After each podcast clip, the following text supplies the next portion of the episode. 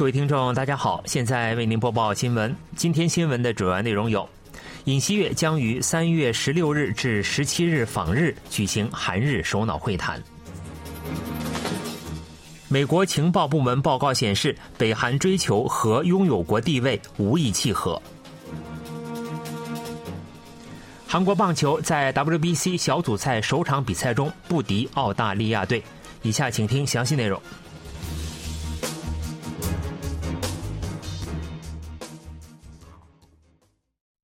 韩国总统室宣布，韩国总统尹锡悦将于三月十六日至十七日访问日本，并举行韩日首脑会谈。总统室表示，正就访日期间的具体日程与日方协调。此次出访将重启中断长达十二年的韩日双边首脑交流，成为韩日关系改善和发展的重要里程碑。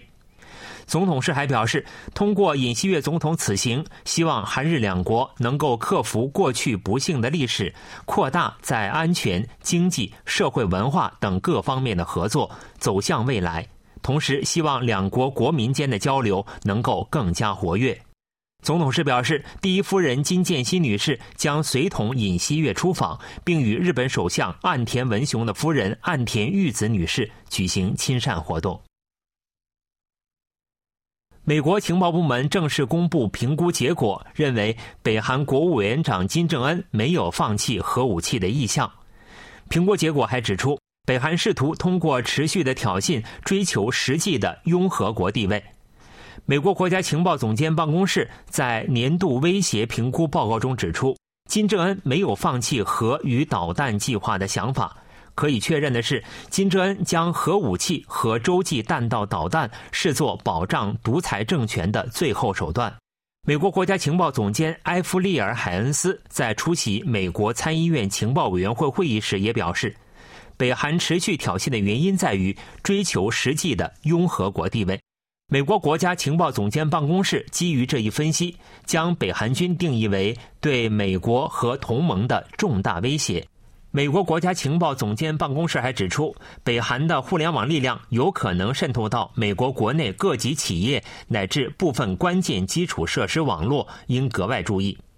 美国国家情报总监办公室的年度报告包括美国中央情报局等所有情报机构的评估。报告还列举了来自中国、俄罗斯、伊朗的威胁，北韩排在第四。金喜炫当选韩国执政党国民力量党新任党代表，他将在今后两年内领导该党。金喜炫在首轮投票中便获得了超过百分之五十的得票率，赢得了胜利。意见认为，包括党代表和五名最高委员在内的该党领导班子清一色为亲尹派。国民力量党全党大会以金喜炫的胜利落下帷幕，选举结果完全由党员投票决定。金喜炫凭借百分之五十二点九的过半投票率一锤定音，未给予其他候选人逆袭的机会。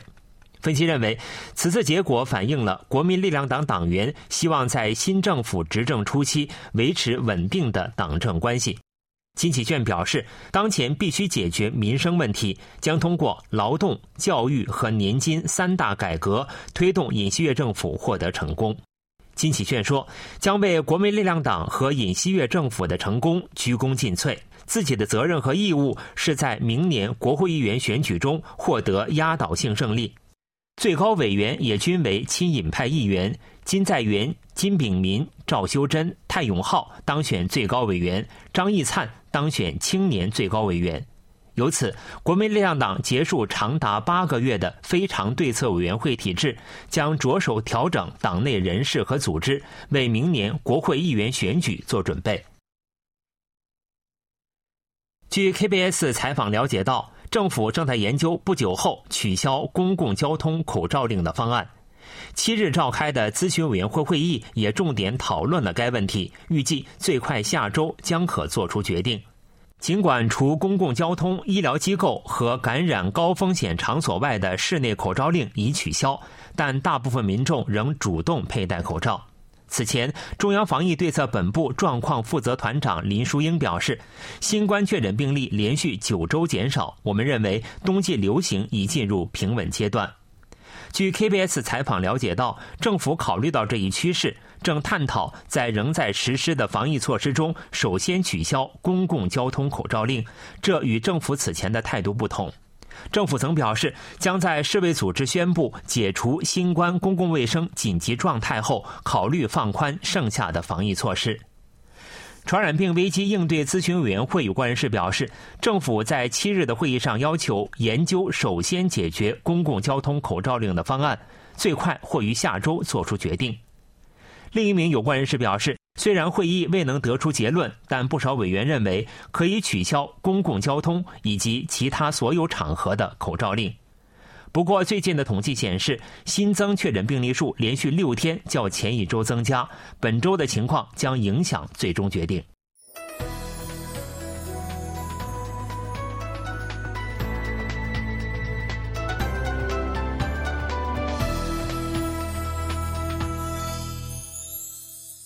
KBS World Radio，这里是韩国国际广播电台新闻节目，欢迎继续收听。韩国棒球队陷入了连续三届世界棒球经典赛第一轮遭淘汰的危机。世界棒球经典赛第一轮 B 组第一场比赛九日在日本东京巨蛋球场举行，韩国棒球代表队被对手澳大利亚队击出三记本垒打，以七比八落败。由此，韩国队必须在剩下的三场比赛中全部获胜，才能跻身八强。韩国队将于十日迎战 B 组最强劲的日本队，十一日休整一天，十二日和十三日分别迎战捷克和中国队。二零零六年，韩国队在第一届大赛上跻身四强；二零零九年，在第二届大赛上获得亚军。然而，在二零一三年第三届大会、二零一七年第四届大会上，均在第一轮比赛中遭淘汰。另外，韩国队在国际赛事中连续八次战胜澳大利亚队，此次出场失败苦果。韩国队若想晋级，必须在与日本队的比赛中获得胜利。日本队方面已宣布，美国职棒大联盟顶级投手达比修友将作为首发阵容出场。九日是第二十届总统选举一周年。KBS 实施的民调显示，百分之五十五点九的应答者对尹锡悦施政予以了负面评价，百分之四十点四予以了正面评价。负面评价占比与两个月前基本持平，正面评价则上升了四点一个百分点。自 KBS 实施的就任百日民调以来，首次突破百分之四十。给予正面评价的最大原因是。推动劳动改革，负面评价的主要原因是忽略经济民生对策、任人唯亲、人事考察不到位等。对于尹锡悦剩余任期给予负面展望的比率为百分之五十二点六，正面展望为百分之四十四点二。相较前一次调查，正面展望占比上升六点六个百分点，负面展望下滑七点三个百分点。从政党支持率来看，国民力量党为百分之三十六点七，共同民主党为百分之三十三点三，正义党为百分之四点三，无支持政党为百分之二十一点三。此次调查由 KBS 委托韩国 Research 于三月五日至七日面向全国一千名成人实施，调查方法为电话询问，详细内容可参考 KBS 官网。韩国石化企业 S 二的沙黑项目正式动工，该项目斥资九万亿韩元，是韩国石化领域最大规模的一笔投资。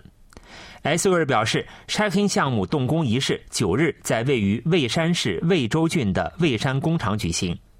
韩国总统尹锡悦、产业通商资源部长官李昌阳、蔚山市长金斗谦、S 二首席执行官、沙特阿拉伯国家石油公司首席执行官等三百余人出席。尹锡悦在动工仪式上表示，真诚祝贺韩国和沙特经济合作的代表性成果沙黑项目的启动，将大力支持 Sor 和蔚山市的新飞跃。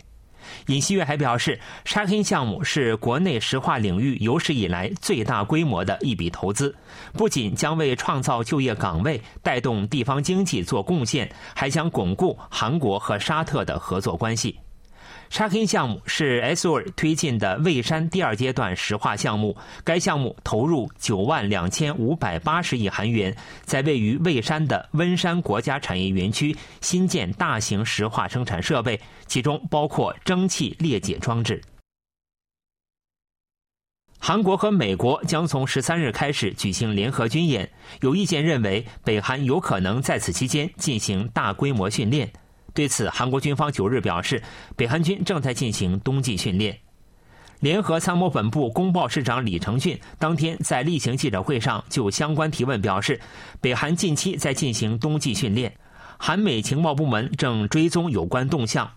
冬季训练通常进行至三月左右。此外，没有可进一步告知的事项。国家情报院七日在国会情报委员会工作报告中表示，北韩有可能在三月、四月韩美联合军演和韩美首脑会谈期间举行结合核武和常规武器的大规模训练，并发射新型固体燃料发动机洲际弹道导弹。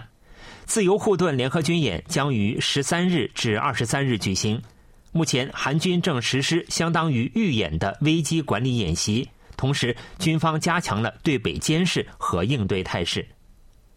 新闻为您播送完了，是由于海峰为您播报的，感谢各位收听。